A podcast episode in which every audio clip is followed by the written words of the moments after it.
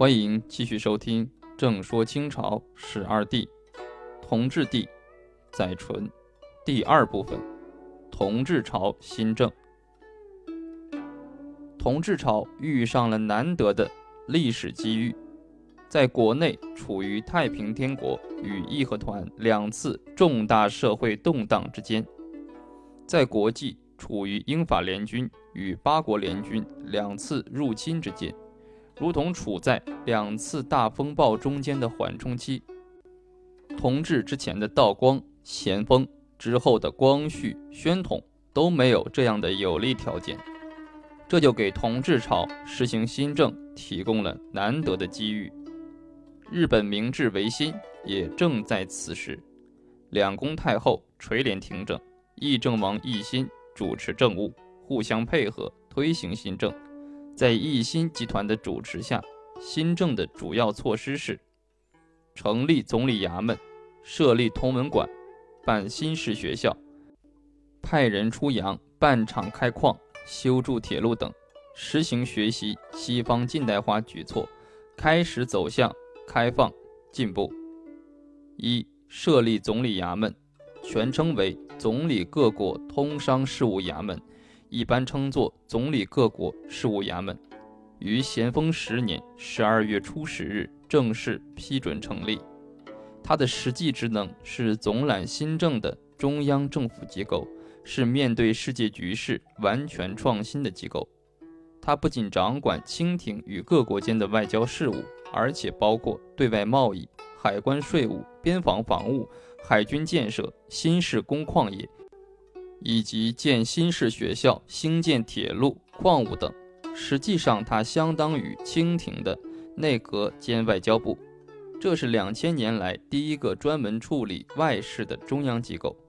总理衙门由亲王一人总领，实为首席大臣，其他大臣从军机大臣、大学士、尚书侍郎等中指派充任。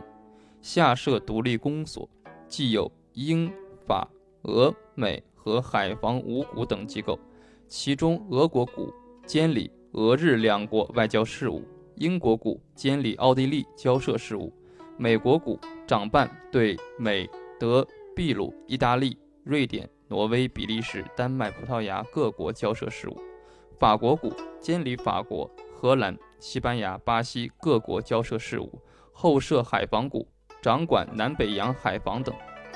总理各国事务衙门的主旨是办理同西方关系事务，创办近代化事业。它的出现是中国走向近代化的一个标志。随之，设立驻外使领馆。二、出洋考察。西方国家两次破门而入，清朝才被迫开门而出。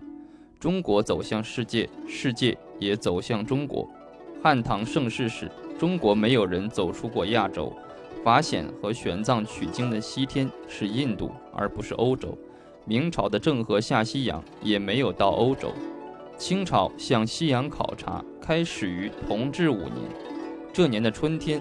总税务司赫德要回国结婚，向奕欣请六个月的假，顺便建议清政府派人到西方去考察，这正合奕欣的心意。于是上奏请派员出国考察，并获准，从而有了清政府派宾春等人走出国门的破天荒事件。宾春，清史稿无传，其人。当时官员们对于出国考察都不愿意去，也不敢去。而六十三岁的宾春报名应征，亲朋故旧以云峰险涛相劝止，甚至有人以苏武被扣匈奴相告诫，但他决心亲自一试。宾春是既受政府派遣，又为政府官员中赴西欧考察的东土西来第一人。同治五年正月二十一日，宾春率三名同文馆的学生。及自己的儿子广英离京，从上海乘轮船出洋，经过一个月零八天的航程，到达法国马赛。他在欧洲游历一百一十多天，访问了法、英、荷兰、丹麦、瑞典、芬兰、俄国、普鲁士、挪威、比利时等国，于九月十八日回到北京。宾春写出《乘察笔记》，第一次记录下亲眼所见，诸如火车、轮船、电报、电梯、机器印刷、蒸汽机、摄影、起重机、抽水机、显微镜、幻灯机、纺织厂、兵工厂等。还第一次参观并记述了欧洲博览会、芭蕾舞、大英博物馆、国家艺院、近代报社、高等学院以及法国的凡尔赛宫、凯旋门等。他看到了西方近代的科技与文明。三、培养洋务人才，开办外国语学校、实业学堂、近代军事学校，派遣留学生等。同治朝新式学校最早者是京师同文馆。从京师八旗子弟中选出十名学生，教员则由英国教士包尔腾担任。同文馆除了聘请洋人教授外语，还请徐树林教授儒家经典。当时的工薪，汉文教员年薪一百两，外国教师年薪一千两。同文馆学生膳食、文具全由政府承担，每月另发十两津贴，月课合格者。奖银三十二两，季考合格者奖银四十八两，岁试及格者奖励七十二两。若三次考试都及格，共得奖银一百五十二两，加上每月津贴，每年得银二百七十二两。后一心请在同文馆开设天文算学馆，采西学制阳气，引起了京师内外的轩然大波。有人说，学西技是舍本求末，讲气节才是强根固本；也有人认为，设立同文馆将使中国传统丧失，令中国官员士子向外人学习技艺，不仅是一大耻辱，而且将使中国变而从夷。京师流传出一副对联：“诡计本多端，使小朝廷设同文馆，军机无远略，又加弟子。”拜异类师，于是传称一心为鬼子六。前门外墙壁上出现揭帖，上写“为同而言，斯文将丧”。此帖里镶着“同文”二字，讽刺设立同文馆，中国将丧失传统文明。候补直隶知州杨廷锡呈递条陈道。西学乃西洋数千年魑魅魍魉、横似中原之学，请洋人为教员将使忠义之气自此消，廉耻之道自此丧。有人将当年春旱渲染为天道示警，攻击是一心等人畅行西学而至，乃纷纷上折，要求同文馆停止招考。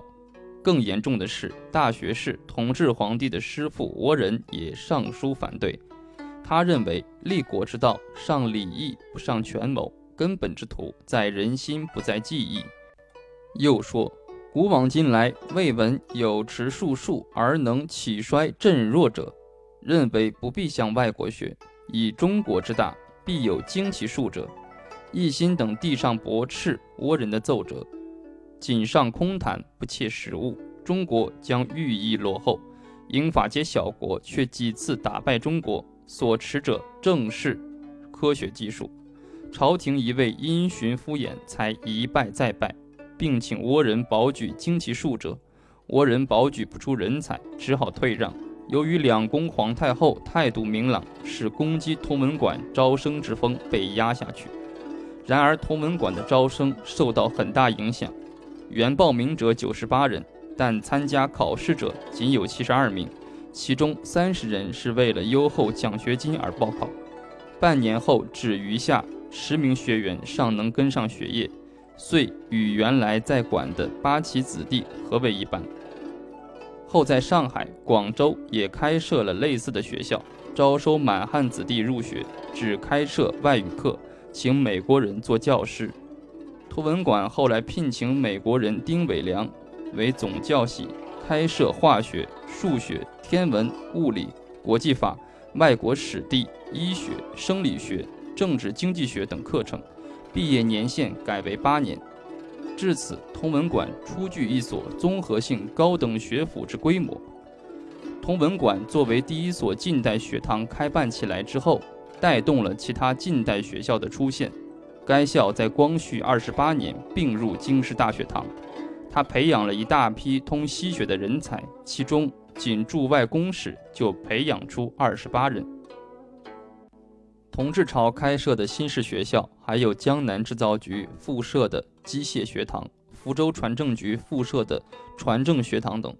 福州船政学堂又称求是堂义局，是同治五年由左宗棠主持福州船政局时附设。这所学校是近代较早开设的一所以学习自然科学为主的新式学校，同时又有军事学校的性质，以培养海军和造船人才为目的之一。